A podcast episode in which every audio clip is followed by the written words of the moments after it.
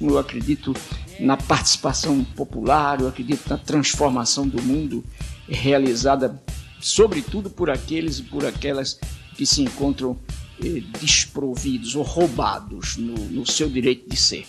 As rosas da resistência nascem do asfalto. A gente recebe rosa, mas a gente vai estar com o punho cerrado também, falando do nosso lugar de vida e resistência contra os mandos e desmandos que afetam as nossas vidas.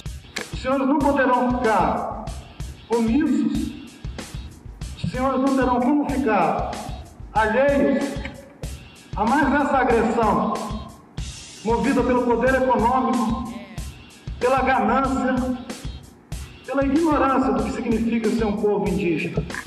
O capitalismo falhou, falha e falhará em cada uma das sociedades aonde ele colocar os seus tentáculos que se baseiam na expropriação e na exploração do homem pelo homem. É isso que nós combatemos. Oi, gente. Aqui é o Pedro, professor de redação da Unidade Floresta de Maciço BH. Esse é um, digamos, episódio piloto de uma aula de redação em formato de podcast. A intenção é trazer conceitos e apresentar um debate sobre temas ligados à prova e também ao nosso cotidiano. Bom, a competência número 5 da redação do Enem, ela pede que a gente faça uma proposta de intervenção respeitando os direitos humanos. Mas, afinal, o que é esse tal de direitos humanos? É o rival do Capitão Nascimento no filme Tropa de Elite. É, para que, que serve esses direitos humanos? É para defender bandido? Direitos humanos é para pessoas direitas? Bom, para me ajudar com esse assunto, eu convidei Marcelo Furtado de Magalhães Gomes. Ela é, dentro de muitas de suas ocupações, professora adjunta do Departamento de Direito do Trabalho e Introdução ao Estudo de Direito da UFMG e também coordenadora da Escola de Formação em Direitos Humanos do programa Polo de Cidadania, da própria faculdade. Ela coordena ainda o grupo de estudos em igualdade e discriminação étnico-racial Luísa Maim e as atividades de acolhimento e formação feminista interseccional do Coletivo das Rosas. Marcela, seja bem-vinda e espero que eu tenha te apresentado corretamente. Oi, Pedro, boa noite a todos. É um prazer estar aqui com o Emancipo para esclarecer essas dúvidas e tá super, estou super bem apresentado. Muito obrigada.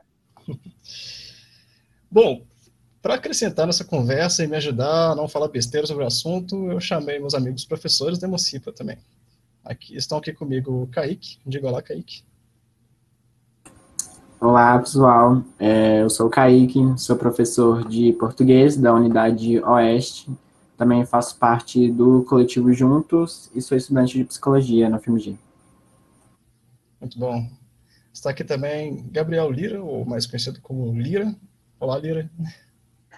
Ei, gente, boa noite. Hoje eu sou professor de Sociologia e coordenador do Emancipa Floresta, e eu sou estudante de Ciências Sociais na UFMG. E também, senhorita Paula, conosco aqui. Diga lá, Paula. Oi, pessoal, tudo bem? Eu sou a Paula, eu sou coordenadora é, da Unidade Floresta do Emancipa e sou professora de português também. É, e eu atualmente faço Direito na UFMG. Bom, com esse time, então, vamos começar nosso tema, né?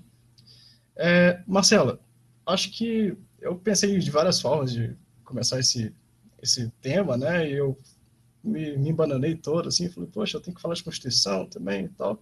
E fiquei meio assim, sem norte de onde que eu começaria. Então, vamos começar sobre o que é direitos humanos e é, qual que são suas origens e quais os mecanismos que colaboram com a garantia deles no Brasil. Ok. Bom, é, como eu sempre falo para os alunos, né, é, todo direito, de alguma maneira, é um direito humano, né? O direito é um instrumento de proteção de valores e do convívio né, entre as pessoas na vida social. E, como tal, ele vai sendo construído ao longo da história uh, nos nossos conflitos, nas nossas necessidades, uh, nos nossos passos mesmo de criação dessa comunidade, das suas necessidades, dos seus uh, valores, dos seus fazeres e não fazeres, né? daquela relação interpessoal uh, de escolhas entre o que devemos e o que podemos fazer é, na relação uns com os outros. Mas os direitos humanos, especificamente, ganham essa qualificação porque eles demonstram né, esse caminho histórico de construção daqueles valores que vamos descobrindo nessas disputas, nesses conflitos, nessas necessidades, nesse processo histórico, como centrais para que a existência humana, de fato, possa ser uma existência digna, uma existência que realize todo o potencial uh, que, aquele, que aquele ser humano tem na sua convivência social, que lhe dê todas as oportunidades para se desenvolver, crescer e ser aquilo que planeja, né, de acordo com o seu projeto de vida. E, portanto, uh, esses direitos, eles não surgem de uma vez e não estão acabados, né, ou dados como algo posto que seja imutável. Eles são um processo, eles revelam esse processo da nossa história, né, de uh, diferenças, desigualdades, diferentes necessidades, diferentes poderes e, portanto, muitas vezes uh, desigualdades, iniquidades, uh, que vão nessa luta, né, nesse processo social de muita luta de grupos pelo seu reconhecimento, pelo seu espaço, pela sua voz dentro, dentro desse espaço social de viver e de existir, que vão sendo revelados, que vão se mostrando como um caminho para a nossa existência. Um caminho uh, mínimo, né? A gente fala de máximo, claro, porque representam o máximo da nossa história, aquilo que até agora conseguimos conquistar com, a duras penas, mas um mínimo, né? Um mínimo parâmetro de convivência social respeitosa e digna para todos para todos aqueles seres humanos que fazem parte dessa comunidade.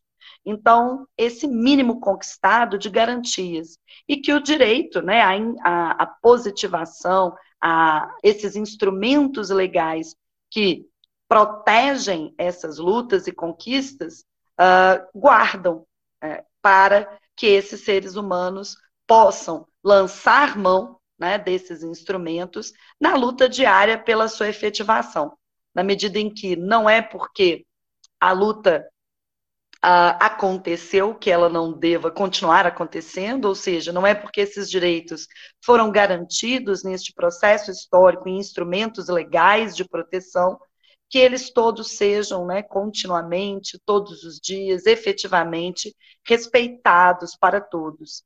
E por isso, uh, esse processo histórico de luta é também um processo contínuo, contínuo de proteção, de resguardar, de reconhecer e aprender né, a, a viver em sociedade e garantir a todos os mesmos, as mesmas oportunidades. É, certo. É, bom, a gente pegando um, a gente pegou um, um, aspecto mais amplo, né, do conceito, mas falando sobre a reivindicação dos direitos humanos, é, dos grupos minoritários, eu queria que você falasse um pouco das, das pautas que perpassam sobre as questões sociais, de gênero, sexualidade, acessibilidade e outras tantas, né? É, no Brasil, é, se a gente for falar da luta, dos, da luta pelos direitos humanos e pelas garantias de direitos no Brasil, uh, a gente pode, a gente sempre tem assim como um ponto de partida muito marcante ou muito fundamental, né? as lutas dos trabalhadores, né? Uh, ali pré-Vargas, e a conquista de direitos sociais uh, marcantes, como a, a, nossa consolidação de leis trabalhistas, né? Que todos acreditam ser, de fato, algo dado, né? Por Vargas, mas que, na verdade, vem de um processo histórico uh, de criação uh, de movimentos organizados de trabalhadores e sindicatos que foram levando a essa instrumentalização. Mas mesmo naquele momento, né, no momento em que esses trabalhadores se organizam, nesse momento de industrialização, uh, nesse momento de disputa por garantias como né, uh, o repouso semanal remunerado, férias, uh, mínimo salarial e outros tantos direitos uh, sociais relativos ao trabalho, outras lutas começam também a acontecer nesse espaço. A luta das mulheres e pela igualdade de condições laborais e políticas na vida social, né, e todo o movimento feminista brasileiro que vai daí também é, se desencadear, a luta uh, do movimento negro também no Brasil pelas, uh, pela equiparação também de direitos na vida social, né, e toda uh, uma história aí de injustiça e marginalização no ambiente laboral, mas também no ambiente político e privado, em, como um, um, resquício ainda da escravidão, né, que tão tardiamente é, foi encerrada no Brasil. Uh, bom, então, num primeiro momento, os movimentos mais fortes que a gente vê surgindo, né, no meio dessa história de industrialização e luta pelos direitos, pelos direitos trabalhistas são os direitos sociais ligados ao trabalho uh, e à saúde, educação, mas também uh, os direitos de igualdade e liberdade políticas e condições e oportunidades sociais de mulheres e negros.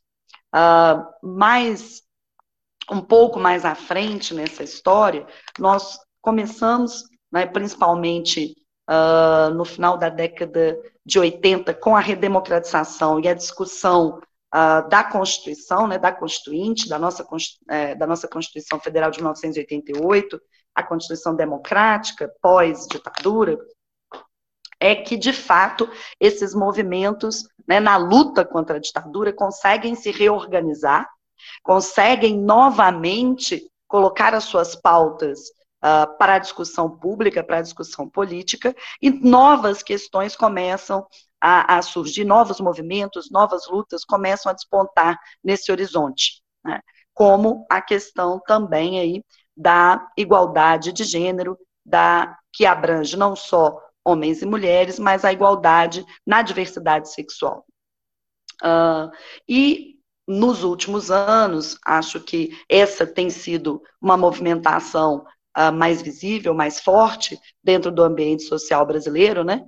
Uh, exatamente por causa das conquistas que o movimento LGBT ah, no Brasil conseguiu, né? Como a, a decisão judicial, né? Do Supremo Tribunal Federal pela a possibilidade do casamento e outros tantos. Então, no nosso ambiente uh, histórico, político e social, o momento talvez chave de todos esses movimentos, né? Do movimento laboral, do movimento pelo direito das crianças e adolescentes, né? De uh, comunidades eclesiásticas de base, pastorais, escolas, professores, mas também famílias, do movimento feminista uh, e sua já antiga reivindicação, mas também ali com a visibilidade né, do fim da ditadura, uh, do movimento LGBT, a Constituinte é um grande marco e, posteriormente a esse marco, toda a luta pela efetivação dessa Constituição, da Constituição de 88 e da uh, e, e, também, claro, pela, pela a luta pelo fim da desigualdade social no Brasil, que vai uh, criando aí as suas especificidades de acordo com os movimentos e grupos que nelas se envolvem e se interessam e, portanto, vão levantando novas bandeiras, novas necessidades, mas que, de fato, pela, pelo marco da Constituição Federal e pelo engrandecimento, pela construção de uma sociedade efetivamente democrática que aquela, que aquela Constituição inaugura, fortalece esses movimentos, fortalece as suas, as suas demandas, as suas bandeiras, e novas conquistas vão se avizinhando no cenário é, jurídico infralegal, ou seja, infraconstitucional, em novas normas que vão despontando nesse cenário. No caso do movimento feminista, né? por exemplo, a Lei Maria da Penha, no caso do movimento é, da, da luta pelos direitos de crianças e adolescentes, o Estatuto da Criança e Adolescente, no caso do respeito aos, a, aos direitos de acessibilidade, e aos direitos de idosos, por exemplo, a lei de acessibilidade, o Estatuto do Idoso, no caso do movimento LGBT, como eu já falei, né, uh, as conquistas no judiciário em relação ao nome social, em relação ao casamento homofetivo e outras tantas uh, demandas que vão despontando nesse cenário de redemocratização e fortalecem e visibilizam esses movimentos e que vão se transformando também em novas garantias. Não só no plano nacional, claro, porque toda essa corrente nacional de redemocratização, institucionalização e conquista de direitos, ela também está respaldada no ambiente internacional por várias uh, normas e garantias internacionais, né, como a Convenção de Direitos Humanos, a Convenção da OEA uh, e outros tantos. É, eu queria, né, primeiro fazer um, um, um, comentário, assim, depois terminar com uma pergunta para Marcelo. É, que hoje a gente tem, né, a Declaração Universal dos Direitos Humanos, que é um documento, né, que é um marco histórico por meio da Organização das Nações Unidas. Esse documento ele foi elaborado pelos representantes de diversos países é, e foi proclamado né, é, em dezembro de 1948, 1948. Então a gente tem bastante tempo aí da, em que vigora essa Declaração Universal dos Direitos Humanos.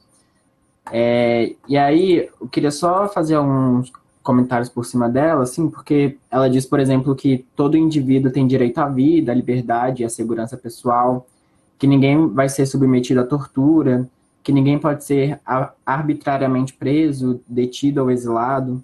Toda pessoa, individual ou coletiva, tem direito à propriedade.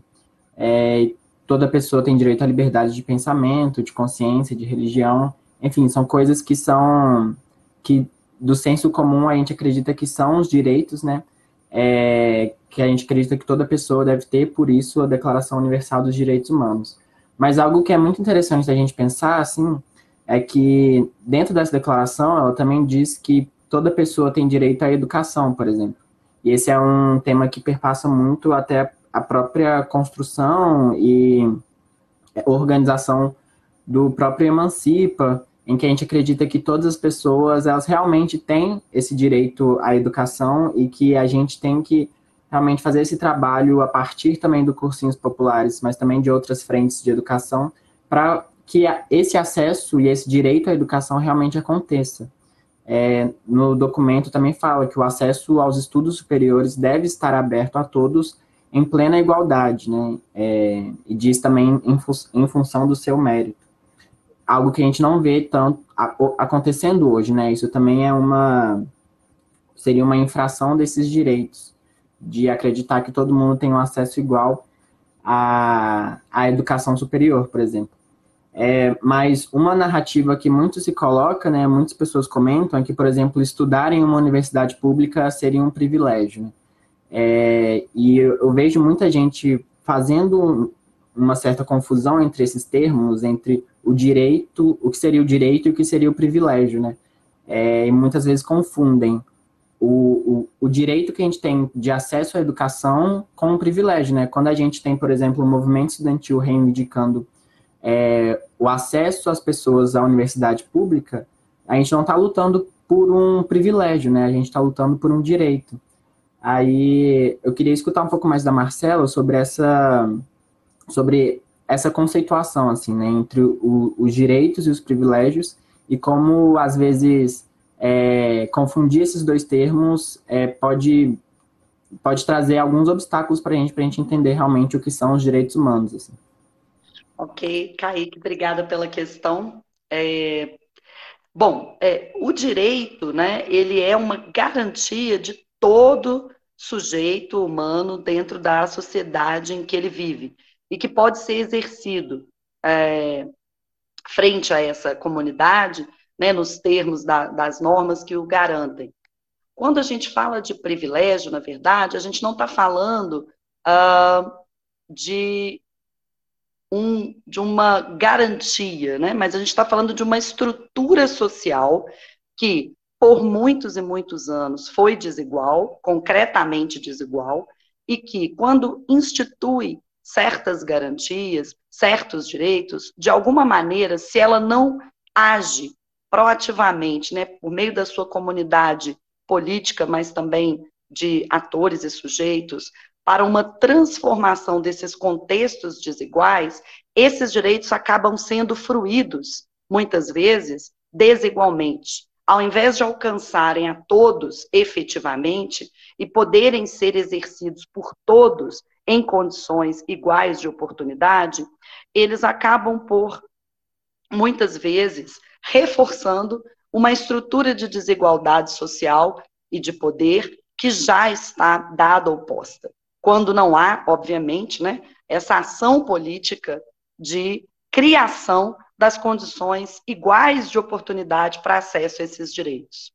Não é o direito em si à educação ou o direito em si à educação superior que é um privilégio, mas a forma como esses direitos, né, o direito à educação e o direito à educação superior no Brasil foram ah, exercidos e fruídos ao longo de uma história ah, com instrumentos políticos, muitas vezes, concentradores desse exercício, que não criaram as condições de oportunidade para todos no exercício desses direitos, que criam certos privilégios, né, que precisamos reconhecer que existem né, ah, na nossa sociedade que ainda é tão desigual. Ou seja, dentro de uma estrutura social na qual a educação pública brasileira, né, de qualidade, e o acesso a ela não foi de fato oportunizado por mecanismos e instrumentos de políticas públicas garantidoras do acesso de todos, muitas vezes, né, e até hoje, esses direitos acabam ficando reservados a certos grupos sociais que têm uh, condições uh, sociais mais destacadas nessa vida social, nessa vida política, nessa vida comunitária, e, portanto, tornam-se privilégios. Uh, vou dar um exemplo no caso da educação, que eu acho que é, deixa isso muito claro, né?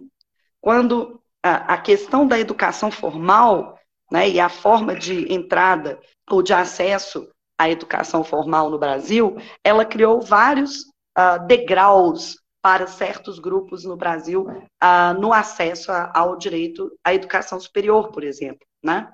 Nós temos um sistema educacional público de ensino fundamental e médio ainda deficitário, ou seja, por mais que tenham sido feitas várias políticas de inclusão, ele ainda não é capaz de atender a todos nas, na, na, dimensão do Brasil, né, com as diferenças que o Brasil carrega, por exemplo, entre regiões, cidades, estados, capital, zona rural, enfim, uh, da mesma maneira. Por outro lado, nós sabemos que a, a, a deficitária política pública também, né, de uh, melhoria das condições de aprendizagem, das condições de ensino nas escolas públicas, ainda também é deficitária, o que acabou por criar um sistema de educação privado, né, o pago, que muitas vezes, exatamente pelo financiamento direto daqueles que têm mais condições financeiras na vida social, é, tem condições de equipamentos, uh, professores, uh, estrutura melhor para oferecer para os seus alunos, e a forma de entrada né, na educação superior, que também né, não atende ainda a toda a educação pública superior, né, não atende a todos os brasileiros, acaba por criar ainda mais degraus de acesso a certos grupos na vida social. Não é nenhum mistério ou nenhum segredo, né? Que no Brasil, durante muitos e muitos anos, por exemplo, até que de fato se criou condições iguais ou pelo menos mais iguais de entrada ou de acesso ao ensino superior, que mulheres, negros, classes mais é, é, menos privilegiadas economicamente tiveram acesso quase que nulo ao ambiente do ensino superior brasileiro, por exemplo. Tudo isso reflete não o direito em si à educação, mas uma estrutura institucional né, de financiamento, a criação de oportunidades uh, dentro da vida social e econômica brasileira desiguais. Né? Então, uh, com essa a, a questão, o que, o que nós destacamos é que, de alguma maneira, é, na vida social, quando essas desigualdades de acesso, né, essas desigualdades de condições frente à possibilidade de, de fato, se manter, estudar, é, é, se deslocar, elas não são trabalhadas, elas não são fruto de um investimento público real na, na, na dissipação das desigualdades e na criação de oportunidades, esses direitos que parecem institucionalizados nesse sistema acabam se tornando privilégios de poucos. Eu vou voltar um pouquinho na fala anterior da Marcela, né, quando ela trata a questão da Constituição de 88. É, eu acho que para os alunos aqui que estão escutando, é, a questão sobre como que no, no panorama brasileiro, né, a Constituição é essa nossa primeira experiência, né, com essas garantias mais sólidas e robustas desses direitos humanos. É, e como assim a gente pensa, né, que a Declaração dos Direitos Humanos acontece ali em 48 e o regime militar ele se inicia em 64 é, e o AI-5 o marco de 68, né, que é quando esse regime fica ainda mais agravado e com todas as restrições dos direitos políticos, das garantias individuais.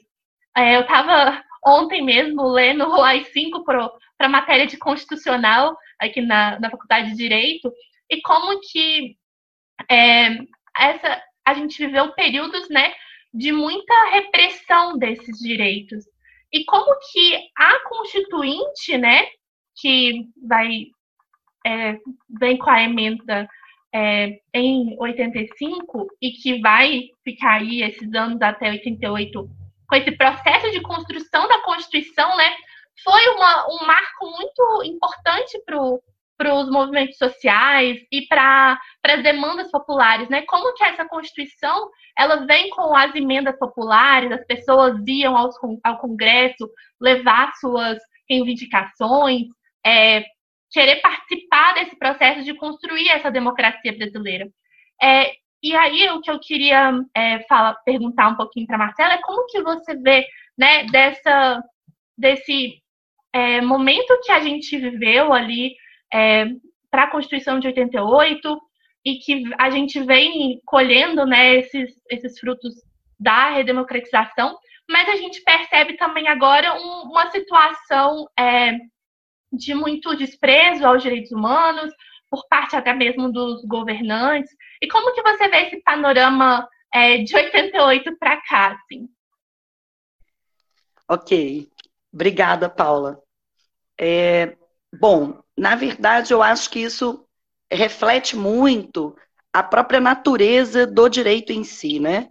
É, o direito, né, essa capacidade social de que de convivência social que cria entre nós né, disputas e poderes diferenciados, e também a necessidade de instituir normas de convivência, uh, da mesma forma né, que essa vida social que é dinâmica, que está sempre em movimento, da mesma forma que essas disputas nem sempre se dão entre poderes iguais ou poderes de mesma força, né, e, portanto, uh, nem sempre caminham numa linha reta, o direito também não é assim. Apesar da nossa, talvez do nosso cenário, né, da nossa visão, até mesmo histórica, né, a gente tem uma, um imaginário de progresso, né, de que as sociedades estão sempre evoluindo, uh, e da mesma maneira de que o direito está posto, dado, então que, de alguma maneira, isso não pode voltar atrás, né, isso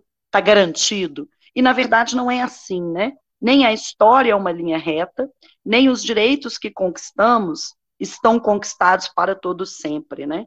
A história ela é um processo contínuo de disputas, né? Um contínuo de uh, queda de braço, vamos dizer assim, entre diferentes pessoas, diferentes grupos, diferentes necessidades, diferentes valores. Eles estão sempre em embate na vida social. E o direito, de alguma maneira, reflete essas correntes também. Né? Aquilo que se torna norma e garantia para essa convivência social reflete essa disputa de poder, reflete essas diferenças de forças, né? O, o, direito ele é tanto um instrumento para a luta, né? Algo que garante a grupos vulnerabilizados uma chance, como também muitas vezes um instrumento de poder, um instrumento daqueles que têm uma posição privilegiada dentro da vida social, de manutenção dessa sua posição, né, de manutenção do seu status quo.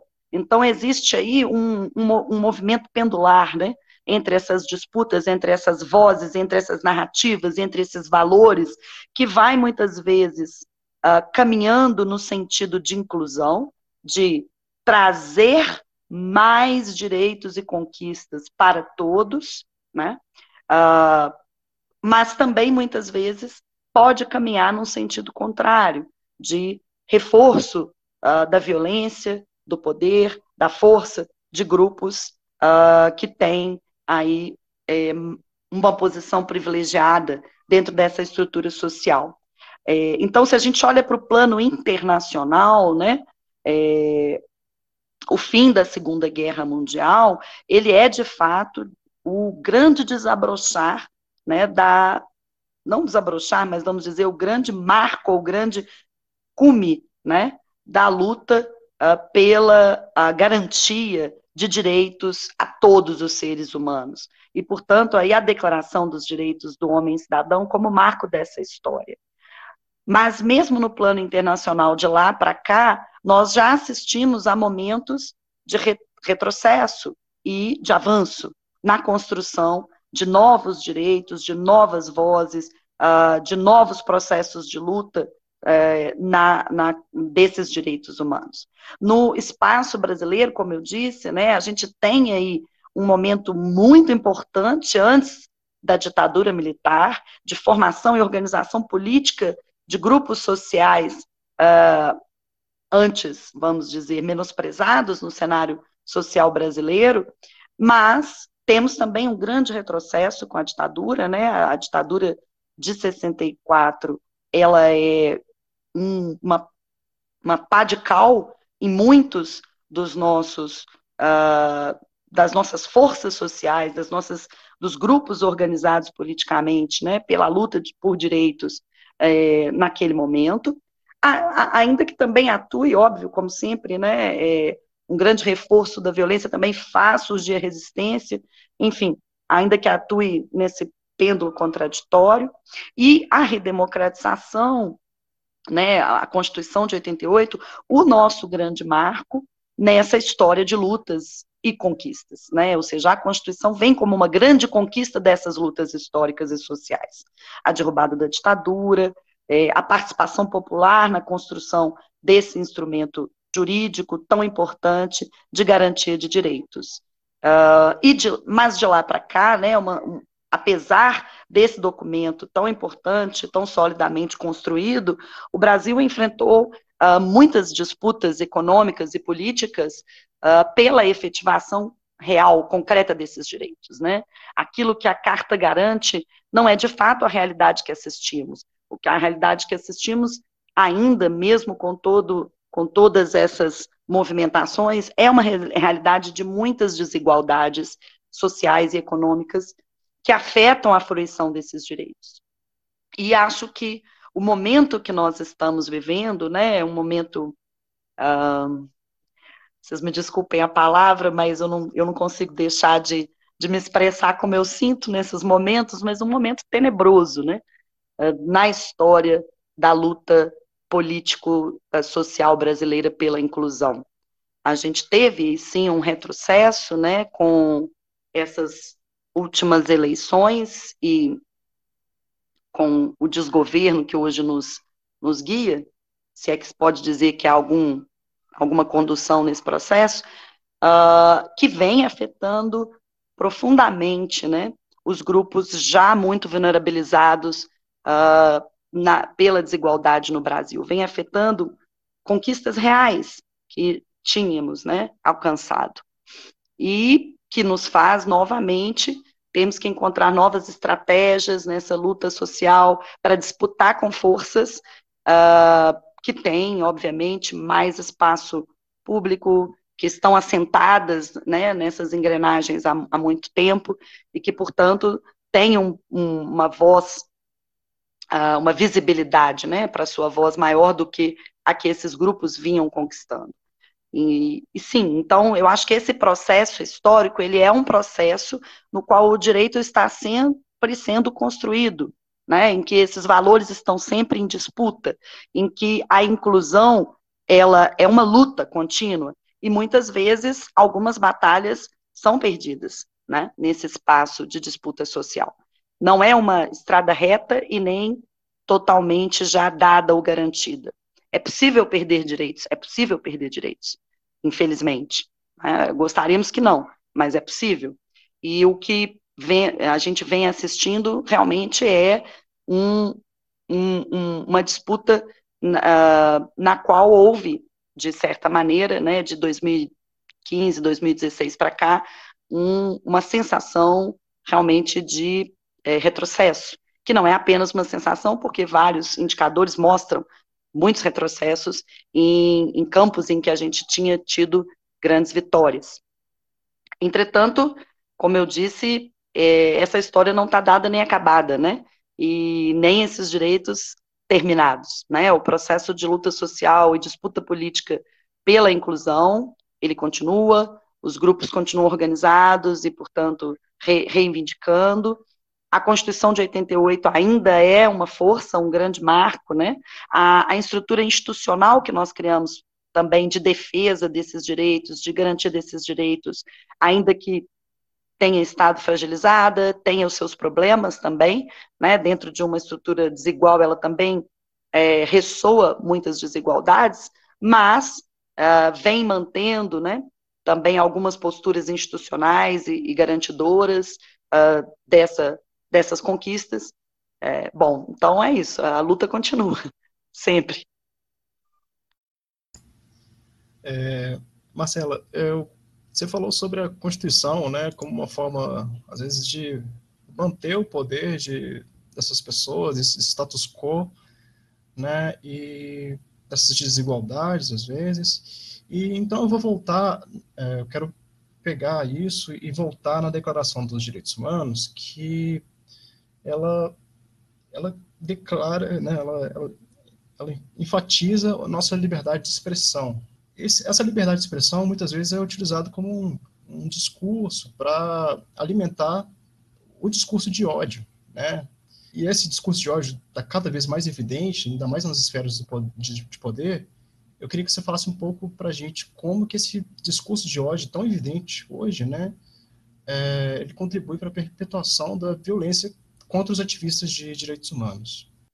Bom, é, primeiro eu, eu gostaria de ressaltar é, uma característica que eu acho que é muito importante de todo direito e também dos direitos humanos, né?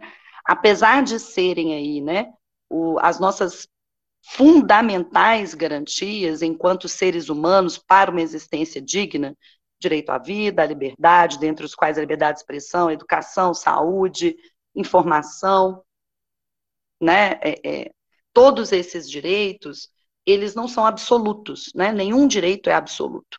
Na medida em que eles são garantias para a existência social, todo direito sempre encontra né, a sua esfera de delimitação uh, no âmbito da fruição individual na esfera do outro. Né? Uh, ele não pode ser usado para passar por cima, né, ou ultrapassar a, a vida digna do outro, né? Então, é claro que uh, no âmbito dos direitos fundamentais, essa autolimitação é, dos direitos um entre os outros, ela sempre tem que ser feita com muito cuidado, né? E à luz da interpretação uh, jurídica é, e mesmo teórica e, e concreta da situação em concreto, mas a liberdade de expressão nesse sentido, então, ela não é um direito absoluto, né? todos nós temos o direito de nos expressar livremente em nossas ideias, valores e opiniões, desde que, com isso, obviamente, uh, nós nos apresentemos enquanto os aqueles que expressam essa opinião, ou seja, é vedado o anonimato, né? Exatamente porque você pode sempre ser responsabilizado pelos danos que essa expressão pode causar à esfera de outra pessoa. Então, para além é, é, de você poder se expressar, você tem que ser responsável por aqui, pela, pelo exercício do direito. Né? O direito ele vem também com um dever. Né? Ele implica também a responsabilização do sujeito na fruição desse direito.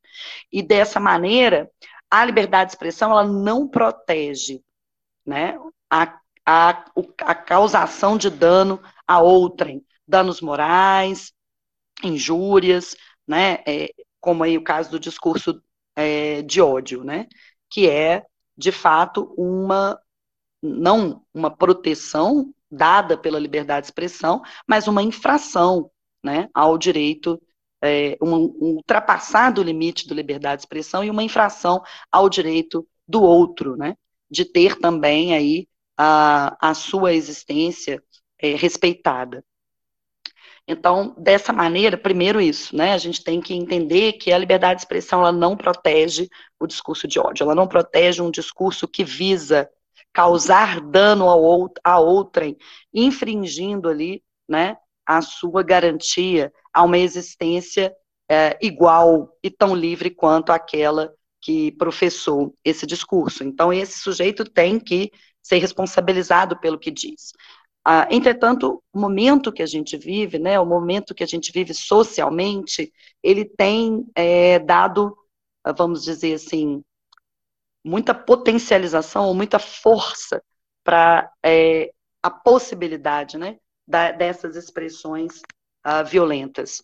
Seja pela tecnologia, que hoje ah, muitas vezes dificulta a identificação daqui, do sujeito né, que, que é, proferiu é, essas palavras, como também seja pela possibilidade que ela dá de, de uma disseminação absurda, né? E, portanto, a forma de encontrar, rastrear, responsabilizar torna-se mais difícil nesse meio, seja também pelo momento em que a gente vive, um momento é, de muita polarização, uh, de, de uma disputa, né?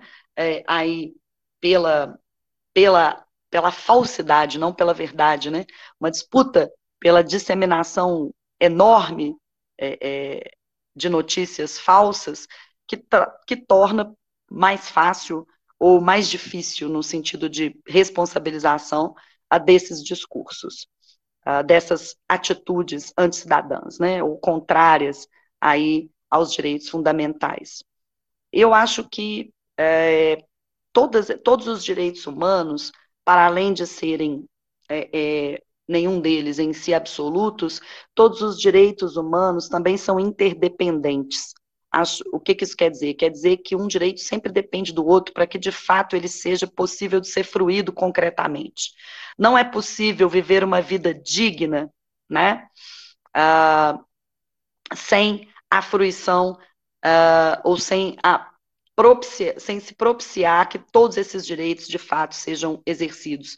Então, quando a gente fala aí também do discurso de ódio, uh, percebe-se que para além, talvez, é, de, de, uma inflamação, é, ou de uma posição política, ou da ideia de exercer uma liberdade, uma liberdade de expressão ilimitada, percebe-se aí também a, a ausência né, de uma concreta efetivação, de fato, de outros direitos humanos para que essa liberdade de expressão seja real, né, seja possível, como é o caso da educação, né, ou seja, do, da pessoa uh, receber a informação adequada e de qualidade sobre a vida social, sobre os direitos e deveres, sobre a cidadania, sobre a, mesmo o contexto né, que vivemos antes de se manifestar, né, ou antes de é, é, disseminar determinados conteúdos ou informações, mas também ah, talvez aí, né, é, direitos que estão ligados a isso, né, ah, o direito ao contraditório, né, o direito de poder é, receber o mesmo espaço, né, para se defender ou para rebater determinados fatos ou informações, que vem aí com uma concentração também de quem dissipa ou quem divulga a informação no Brasil. De alguma maneira, a, a, tecnologia tem dado espaço a vozes dissonantes e antes não possíveis de estar nessa arena, mas ainda assim há uma desigualdade, né? Há uma desigualdade aí de acesso à internet, de acesso aos equipamentos, ao espaço uh, em que essa informação circula, ao peso que essas informações têm, né? Então, é, eu acho que o discurso de ódio está muito ligado a isso, né? Ele está ligado também a uma estrutura institucional de desigualdade na, na, no acesso às condições e oportunidades, a uma informação de qualidade e ao senso crítico né, para julgar e transmitir e disseminar essas informações. É, Lira, você quer fazer sua pergunta agora? Claro, claro, tem muito a ver, Marcela. Parabéns, assim, está sendo muito rico o debate aqui. É, o que eu vou trazer é exatamente sobre o que você falou é, agora por último, assim, se eu não me engano, é, falando né, especificamente sobre a internet e sobre né, esse acesso ao, discurso de ódio a partir da internet, a gente tem, a gente teve um tema do Enem há pouco tempo atrás que tratava sobre isso, assim. E aí qual que é hoje a realidade dos nossos alunos, assim, é, né, frente ao Enem? A realidade dos nossos alunos é que eles têm que né, escrever uma redação e aí tem toda uma estrutura. Olha eu falando isso com três professores de linguagens aqui, gente, me desculpa. Mas então a gente tem uma realidade em que os nossos alunos eles têm que fazer essa redação, eles têm que abordar o tema da, que a redação propôs, que geralmente é um tema que fala sobre cidadania, fala sobre a falta de direito de alguma forma, então eles têm, eles têm que abordar o assunto de cidadania de alguma forma, seja ela qualquer tipo de cidadania que seja, então, cidadania política, cidadania social, é, cidadania é, civil, que é inclusive que a gente está vendo nas nossas aulas aí, gente. então, eles têm que abordar de alguma forma isso, assim. E aí, eles têm que, para além de abordar esse tema, eles têm que resolver, resolver o problema de acesso a esses direitos em basicamente cinco linhas. Então, a gente tem, por exemplo, nossos alunos, basicamente, eles têm que dar resposta a um problema que ele é meio que muito mais complexo do que isso. Dá para a gente perceber que ele é complexo, complexo justamente pelo, pela abordagem que você fez de como foram tendo esses direitos, de como que as garantias e os direitos eles têm uma comunicação ali que é necessária, assim, e ela é um processo de luta. O direito não é um direito dado, né? É exatamente o que você falou. Então, assim, e aí para além, né, de falar dessas cinco linhas como que você tem que resolver o problema, você tem que dizer quem tem que resolver esse problema. E aí a gente geralmente, dentro da redação, corrijam se eu estiver errado. Mas é, dentro das redações, os alunos eles têm que colocar instituições ou órgãos, ou equipamentos públicos, que vão ter que resolver essa problemática de cidadania é, que vai ser apresentada pelo tema. Assim. Então, enfim, é, basicamente a responsabilidade de assegurar os direitos humanos acaba virando uma responsabilidade ali que é institucional, é uma responsabilidade estatal, e aí é, o que eu queria perguntar especificamente é sobre isso que você falou do, da oportunização, né, do acesso à oportunidade, assim, de, de né, dentro da, do histórico dos direitos humanos. Pensando nesse histórico dos direitos humanos, de como eles foram conquistados e de como eles estão, eles vêm sendo assegurados, né, que muitas vezes não é via Estado, não é via institucional. De a pergunta é qual é o espaço dos direitos humanos hoje. E para além disso também, qual é o espaço da luta dos direitos humanos, né? É uma luta que é uma luta é, estritamente institucional ou é uma luta que ela perpassa ali é, muito mais do que isso, assim, são, por exemplo, qual a atuação do movimento social pensando nisso, sabe? E aí, eu queria fazer uma pergunta que talvez seja até um pouco mais difícil de, de responder, como que os nossos alunos hoje que estão ouvindo esse podcast, como que esses alunos, por exemplo, podem contribuir para a garantia desses direitos humanos, sabe? Então, é, é basicamente isso. E obrigado aí pela oportunidade de estar tá participando aqui, gente. Muito massa. Nossa Senhora! Você só me faz pergunta difícil, né? Mas tudo bem, vamos lá. É, é claro, gente, que quando a gente pensa, né, é, do ponto de vista de uma sociedade política organizada, com instituições, mecanismos, normas, né, órgãos, é, é, claro que a primeira, a primeira ferramenta que vem à nossa mente é a ferramenta estatal, né? Até porque muitas vezes é, a violação aos direitos humanos ela vem do próprio Estado. Então, na luta, né, vamos dizer assim, eu, pensando assim, eu, um indivíduo, né, que sofro, uma violência, sofro uma violação ao meu direito e quero uma reparação, é, muitas vezes o caminho que eu tenho para angariar um poder ou angariar uma força maior do que aquela que tenho individualmente considerado, né, é, é, é buscar essas estruturas institucionais que já foram organizadas para promoção e defesa desses direitos, claro. Mas eu acho que a sua pergunta é muito interessante nesse sentido, porque, de fato, de fato, nenhum direito foi dado, né? Todo direito foi conquistado, e conquistado com sangue, suor e lágrimas.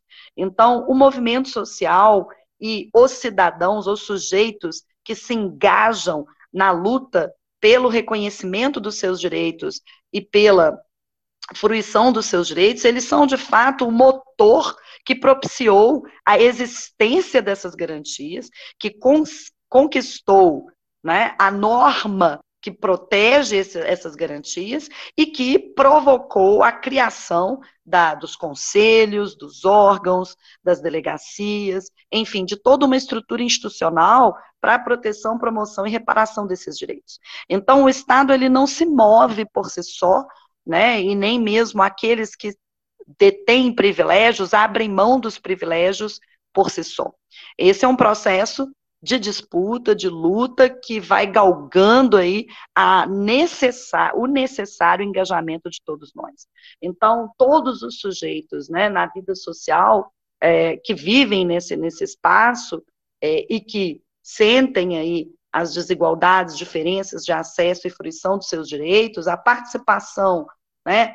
É, a, a denúncia dessas violações, dessas desigualdades, a participação em movimentos, em coletivos, em espaços de discussão, em debates, a transmissão, né, no processo de é, conscientização, de levada desses direitos para mais pessoas, né?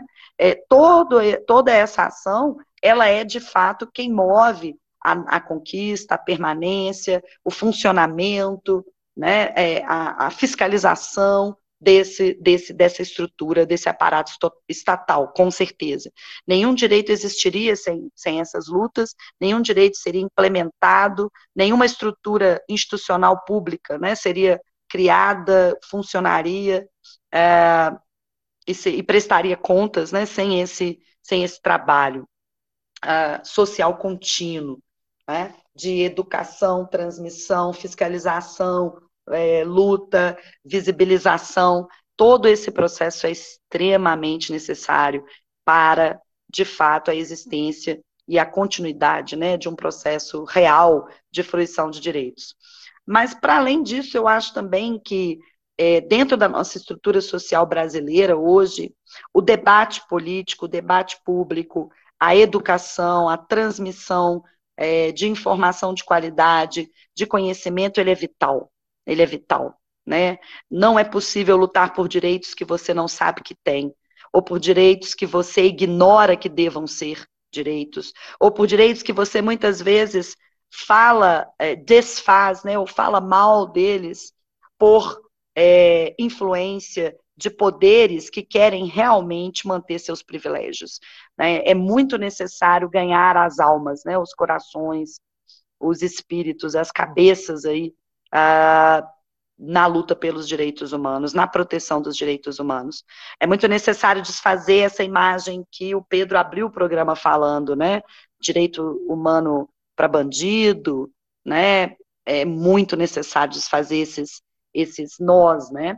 É muito, é muito importante que todos nós saibamos que quando a gente fala de direitos humanos e quando a gente fala de direito à igualdade, à liberdade sexual, independente de cor, sexo, né, idade, é, nós não estamos, e quando a gente defende alguém que está vulnerabilizado nesse ponto social, né, na fruição desses direitos, em nenhum momento nós estamos defendendo um direito é, circunscrito, ou um direito de um grupo, ou um privilégio nesse sentido, né? Muito antes pelo contrário.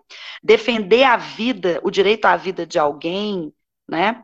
De um ser humano adulto, com, é, autônomo dentro da vida social, é, qualquer que seja esse ser humano, adulto, autônomo dentro da vida social, é defender o direito de todos, né? Porque quando o direito de um pode ser desconsiderado por um, uma estrutura poderosa de força, como é o Estado, como é a polícia, como é né, a, a uma empresa, por exemplo, ou uma multinacional, quando o direito de um pode ser vilipendiado pela ação é, violenta desses privilégios, né, é, desses poderes, é, todos os direitos podem, todos os direitos se encontram ameaçados, né?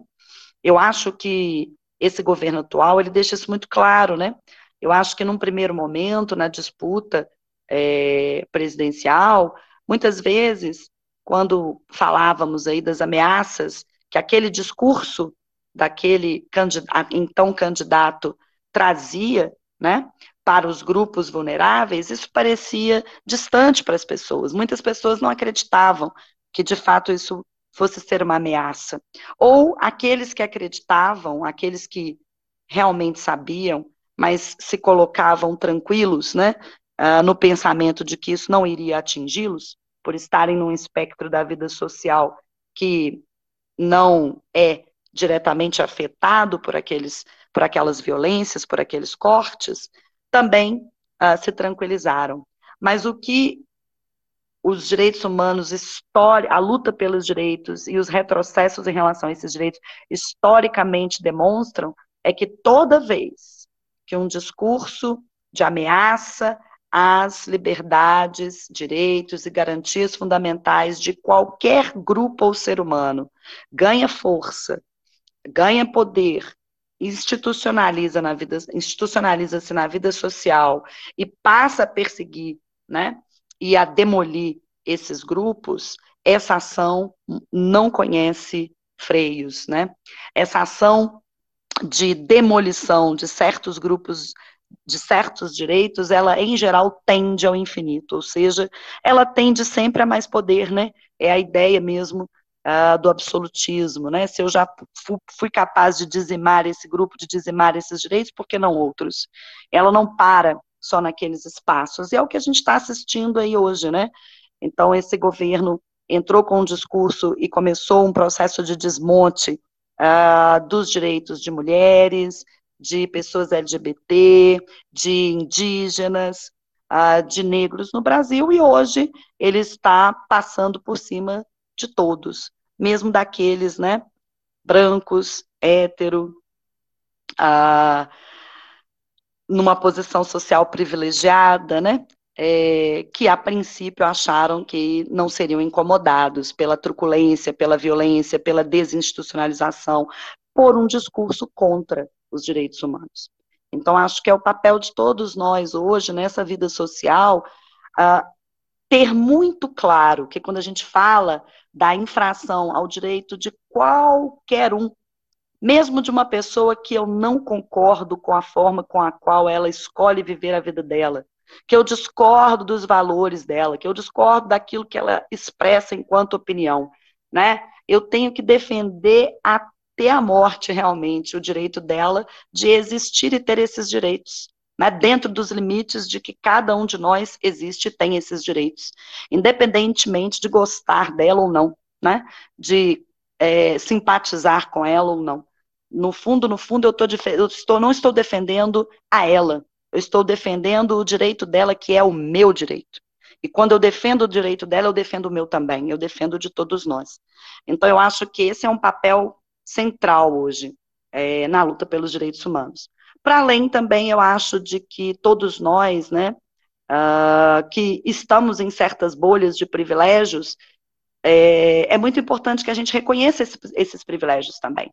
É muito importante que a gente chegue na discussão dos direitos humanos, entendendo as diferenças sociais, as desigualdades sociais, as desigualdades de condição, de voz, de oportunidade, de visibilidade que existem nesse espaço, né? Então, eu sou mulher e muitas vezes é difícil estar em certos espaços, né?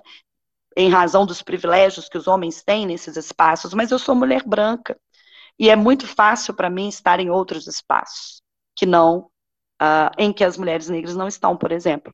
Então, eu acho que a gente ser capaz de ter empatia também e de reconhecer esses privilégios também é, um, é uma luta pelos direitos, é uma força que a gente empresta, né, uh, ao, aos grupos que estão aí na luta pelo seu espaço e voz social.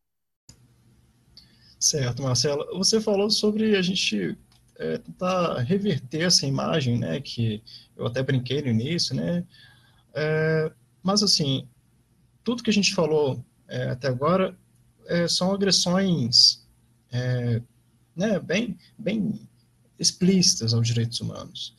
E indo um pouco mais para o lado político agora, né, eu, eu, eu vejo ainda a atuação de alguns, é, de alguns parlamentares que utilizam os direitos humanos como uma forma de plataforma para eleição, né, é, para se elegerem e tudo mais, é, como uma pessoa que apoia esses direitos, né, o direito à educação e tudo mais, e, e acaba, é, acaba é, na hora que é eleito, indo contra né, essa, esse acesso à educação, acesso à saúde, vota a favor da, da reforma da Previdência, da, é, da, da não, é a favor da privatização da saúde, às vezes, né, e tendo em vista, assim, pelo menos a minha família, é, a, esse olhar sobre a política como uma coisa distante, né, em que a gente elege uma pessoa para nossa voz e tudo mais, e que a gente vai de quatro em quatro anos e elege essas pessoas lá para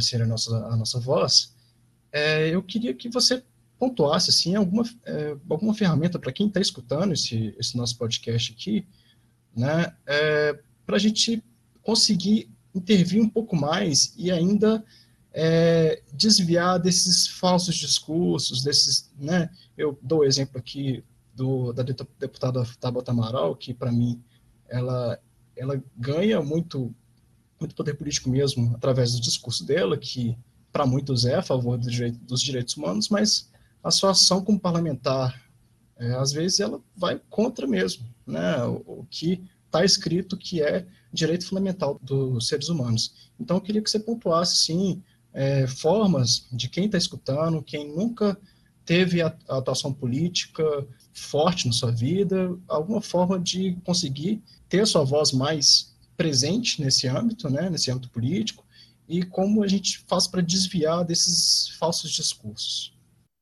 Hum, ok. É, olha, é, eu aqui a gente falou um pouco por cima, claro, né?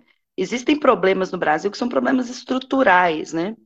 E que eles se refletem no nosso olhar enquanto sociedade, nas instituições que criamos, então que eles estão embrenhados, né, impregnados, né, e, e que são realmente muito difíceis da gente é, é, transformar, não que não, não que sejam impossíveis, né? Então, é, eu acho que esses problemas muitas vezes, como a gente lida com eles tanto em campanha, como muitas vezes também nas discussões, né, nas conversas familiares, de forma superficial, a gente acaba caindo em grandes armadilhas, né, é, sobre o que são, quais são as suas reais causas, quais são as suas reais consequências, quais seriam de fato as boas estratégias para endereçar essas questões e problemas, né? Então, é, bom, eu acho, por exemplo, a questão da violência, né? A questão da violência urbana no Brasil. É, eu acho que se você conversar com qualquer pessoa no Brasil, ninguém vai dizer que quer um país do jeito que está do ponto de vista da violência. Todos vamos querer que né, a violência retroceda, que a violência diminua. O problema é que quando a gente começa dessa premissa, né, ah, o Brasil é muito violento, ah, a, violência está, a violência está crescendo e não diminui, o problema são os bandidos e vamos é, e vamos é, lutar contra a violência, e aí um candidato vem e fala, pois eu vou acabar com a violência, eu vou acabar com essa bandidagem, no meu tempo que era bom, né, é, tinha menos bandido, a educação era mais rígida, por isso que as pessoas eram, eram uh, mais respeitosas do espaço público, por exemplo, né? É, esse discurso, ele é um discurso muito superficial, né? Ele não trabalha, de fato, com dados, com é, teses, teorias, com estudos, com fatos, com argumentos, né? Ele trabalha com senso comum, né? Com isso que a gente vê pela janela ou que acontece na sua vida e você generaliza, né? Então, você está andando na rua, você é assaltado e aí você tem uma sensação de que a violência está por todos os lados, por exemplo, que ela está aumentando, né? E aqui eu não estou dizendo nem que ela está diminuindo ou aumentando, eu estou dizendo que essa generalização é uma generalização falsa, né, que ela vem de uma informação, é, de uma observação muito pequena de casos, e que ela não pode construir ou constituir o seu parâmetro para analisar essa questão, que é uma questão complexa, né? E na vida social tudo é complexo, né? Tudo está interligado, né? Você tem aí razões históricas, razões econômicas, razões políticas, razões de interesse, que explicam ah, muitos dos fenômenos que a gente observa hoje dados, né, levantamentos estatísticos que mostram se essas coisas estão crescendo ou não, por exemplo, né? Ah, enfim, eu estou dando esse exemplo por, por, um, por, um, fato muito simples. O IPEA é, fez um estudo é, durante oito anos, né, no Brasil, com relação ao consumo de drogas, a, ao tráfico de drogas e à violência no Brasil, para tentar determinar exatamente isso, se há uma correlação, né? Se há um aumento no consumo de drogas, se há um aumento nos, no, no, no é, é, na violência né, relacionada ao tráfico, e se as estratégias né, de segurança pública é, adotadas para o combate têm funcionado. Né? Foi um estudo detalhado, gigantesco, aí sobre, é, entrevistou, nossa, muito bem feito. E que, inclusive, né, o nosso atual presidente proibiu que fosse publicar, publicado, exatamente porque chegava a conclusões diferentes daquelas que a gente quer ouvir dentro do senso comum e dentro dos interesses políticos de certos grupos, né, é, no lidar com a segurança pública no Brasil e com a violência no Brasil, por exemplo, né. Ah, e esse estudo demonstra isso, né, é, que não há um crescimento real do consumo de drogas no Brasil há muitos anos. Né? Que, apesar de todas as políticas públicas de reforçar a segurança pública no Brasil, o que se tem é um aumento do tráfico, né? É, exatamente pelos interesses associados a isso. Então, em relação a essa plataforma da educação, o que eu posso dizer é que quando a gente vai analisar uma escolha política, né, a gente não pode cair nesses argumentos, né, argumentos de senso comum, argumentos genéricos, tipo esse, ah, eu defendo a educação. Você defende a educação como? Qual é o seu projeto para a educação no Brasil? Né? Ah, você já foi deputado né, há oito anos, que projetos você apresentou como deputado que tinham o tema da educação. Qual foi a eficácia desses projetos? Quais desses projetos foram aprovados e quais foram seus resultados? Uh, bom, eu acho que as escolhas elas têm que perpassar informações mais específicas e melhores, né? Elas têm que ter um discurso mais sustentado uh, em dados, em fundamentos, em pesquisas, em evidências, do que apenas nesse discurso genérico, porque o discurso genérico ele é fácil, ele toca um lugar que todos nós sabemos, que todos nós queremos. Todos nós queremos que a educação do Brasil seja melhor, que a saúde seja melhor, que a violência diminua. Todos nós queremos, mas, mas isso é um discurso fácil, né, de você empunhar, sem de fato demonstrar que você entende qual é o problema da educação no Brasil, que você conhece a história da educação, que você conhece a realidade das escolas, das políticas públicas, do orçamento para isso, né? E que você tem estratégias que vão lidar com essa especificidade e não com essa generalidade que você aponta. Então, eu acho que um, um, uma pessoa que quer ser menos enganada, eu acho, no cenário político atual, ela precisa ser mais informada. E ser mais informada nesse aspecto. Tem que ter um trabalho, né? Não, a gente não pode cair nisso. Ah, não, eu li no, no site aí do meu amigo, ah, me mandaram na corrente do WhatsApp. Né? É um trabalho mesmo de checar fontes, informações, né? de verificar a verdadeira atuação desse sujeito. Eu acho que esse é um, é, um, é um passo, é um processo. Mas se você também não quer passar por essa coisa tão academicista, vamos dizer assim, né, de, de, de leitura, que eu acho difícil de não passar, né, porque a informação ela tem que ser de boas fontes de boa qualidade, ela tem que te demonstrar, né, que ela foi produzida com seriedade, mas uh, eu acho que há, há uns envolvimentos que são importantes, né, envolva-se envolva você tem que saber também de problemas específicos, né? Quando você fala só de problemas genéricos, é muito fácil de você também não conhecer os detalhes daquela situação, e qualquer discurso que a pessoa faça no sentido de, do que ela fará por aquela situação, você não tem como, de fato, saber se é bom ou ruim, né?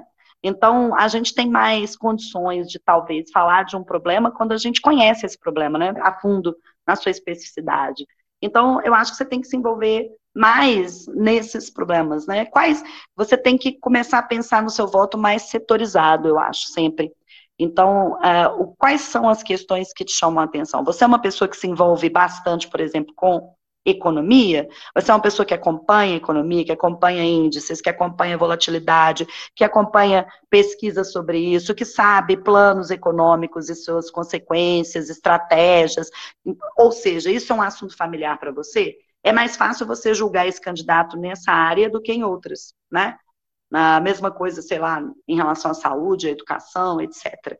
Por outro lado, se você também conhece problemas específicos da sua cidade, do seu bairro, da sua escola, né, da sua área profissional, da sua categoria, e você lida com essas informações com seriedade, obviamente, né?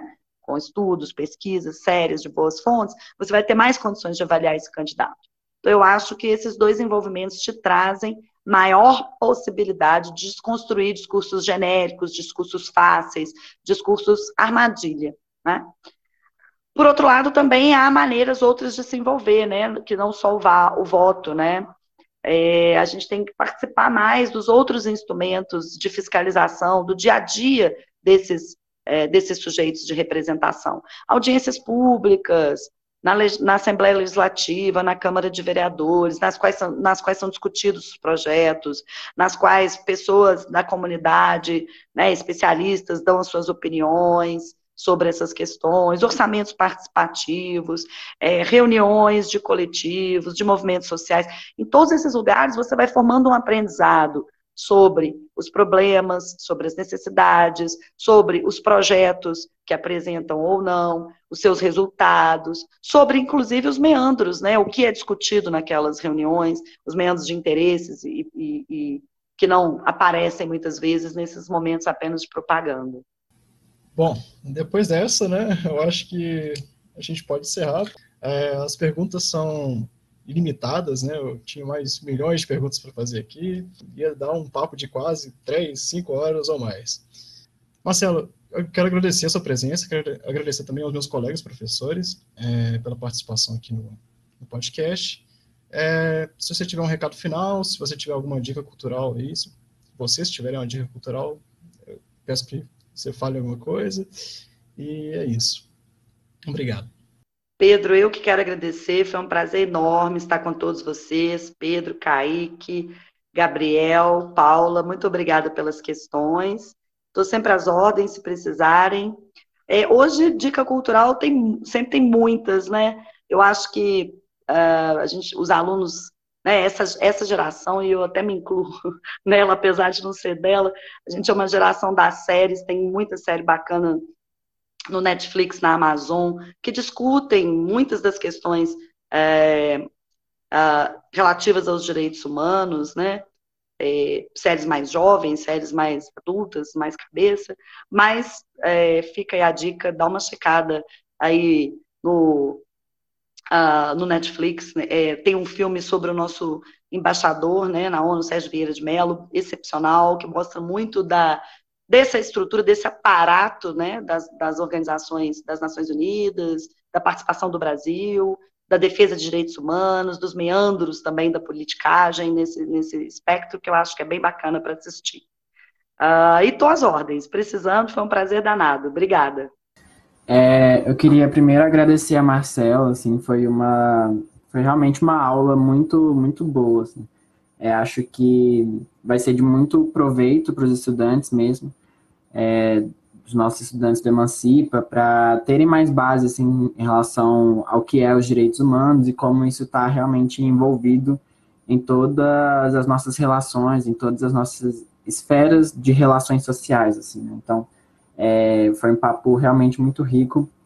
E, enfim, eu queria dar uma dica é, que é uma dica também de outro podcast, que é o podcast Transmissão, que é da, que na verdade é um programa do Canal Brasil, que ele é apresentado pela Linda Quebrada e pela Jupe do Bairro, que são duas artistas trans e elas né, têm, as, têm os seus, seus próprios trabalhos individuais, mas elas também apresentam esse programa no Canal Brasil, é, que chama é, Transmissão, e tem alguns episódios disponíveis gratuitamente no YouTube, e é, são, é um papo muito descontraído, assim, sobre vários assuntos, eles sempre têm, levam, elas sempre levam alguns convidados também para falar sobre esses assuntos.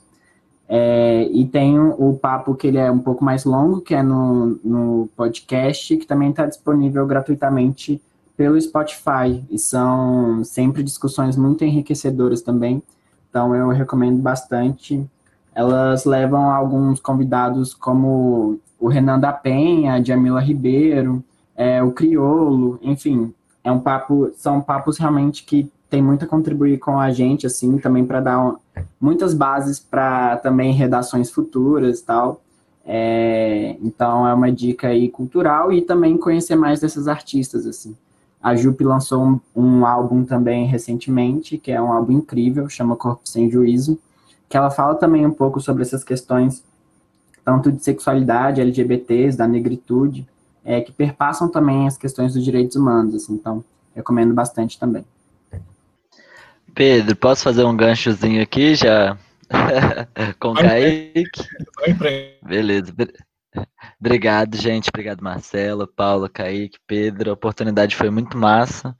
É, eu, com certeza, assim, já saí aqui com uma cabeça muito mais focada, assim. Eu acho que é importante esses espaços para a gente, porque, né, uma fala que a Marcela fez foi, foi que é muito importante. Eu acho que é não adianta você ter direitos se você não sabe que você tem esses direitos, né? Então, é, é, é muito isso também, é, nesse processo de da gente conseguir reconhecer quais são os direitos que a gente tem, para a gente, inclusive, conseguir reivindicar eles, né? Para mais do que conquistar novos direitos, é a gente saber os que a gente já tem, assim.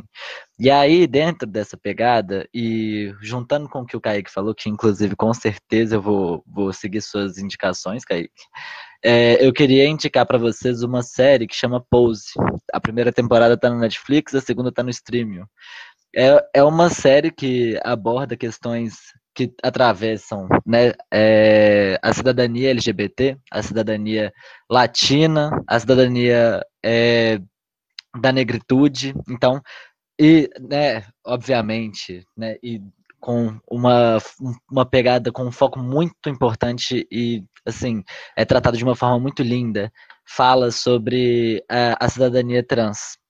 Então, é, eu, é, enfim, é a indicação que eu faço, assim, que é uma série que, por mais que ela não fale, né, tipo, de uma forma que fale, por exemplo, institucionalmente sobre a conquista de direitos, da cidadania e tal, é, é uma série que aborda muito de uma forma por, meio de um afeto, como lidar mesmo com as, com as vivências dessas cidadanias e da falta das cidadanias, da falta de igualdade, assim.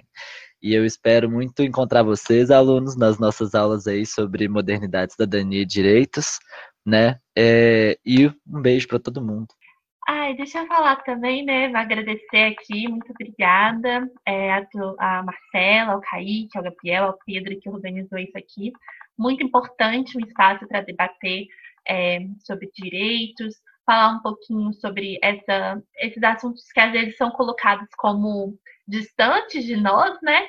Mas a gente viu aqui que estão muito próximos, né? Estão, em, estão nas nossas vivências, né? E é muito importante a gente saber, para além do Enem, né? Saber isso, discutir sobre isso, para as nossas vivências, para a manutenção é, dos nossos direitos, das nossas conquistas, das nossas lutas. É, eu vou, pegando o gancho do Lira, que indicou o Pose, eu vou indicar o documentário é, que mostra muito essa, essa a, a vivência que o Lira fala que é retratada na série, né? Só que de forma documental, que é o Paris is Burning.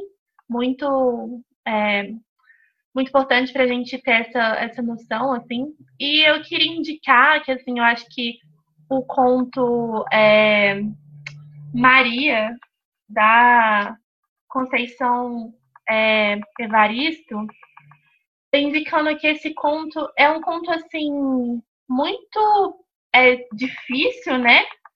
Mas eu acho que relata muito bem tudo isso que a gente fala sobre é, quando a gente fala que a gente precisa defender esses direitos humanos, é, essa violência, né? As vidas, as vivências, as, as, essas minorias. Então, aí é um conto muito sensível e que faz a gente refletir e também um gás para a gente lutar, né? É, eu quero deixar minha indicação cultural aqui, que são dois canais do YouTube que eu tenho visto bastante nos últimos tempos, que é o canal do Chavoso da USP. E lá ele faz uma, uma, uma análise sobre o sobrevivendo no inferno. Ele fala sobre outros temas também, né? Como que é o, a vida do periférico na, na USP, é, lá dentro da USP, as dificuldades que ele enfrenta, mas o que me chamou a atenção mesmo foi a análise dele sobre o Sobrevivendo no Inferno, que é um baita disco é, dos Racionais. E eu também eu quero indicar o canal da Laura Sabino, que eu descobri, que é colega minha de turma, inclusive. É, lá é muito bom porque ela fala sobre meritocracia, é, ela fala sobre séries e aborda temas como meritocracia, é, a mais-valia, né? E usando filmes da Pixar, né? Vida de Inseto, é, o, a série Black Mirror do, do Netflix. Então, fica aí a dica. É, gente, muito obrigado, de verdade mesmo, pela participação aqui. E convido a todos a dar um tchauzinho para os alunos no final. Tchau, tchau. Tchau, tchau. Tchau, tchau pessoal. Muito obrigada. Beijo. Obrigada. Até mais. Beijo, tchau. Deus.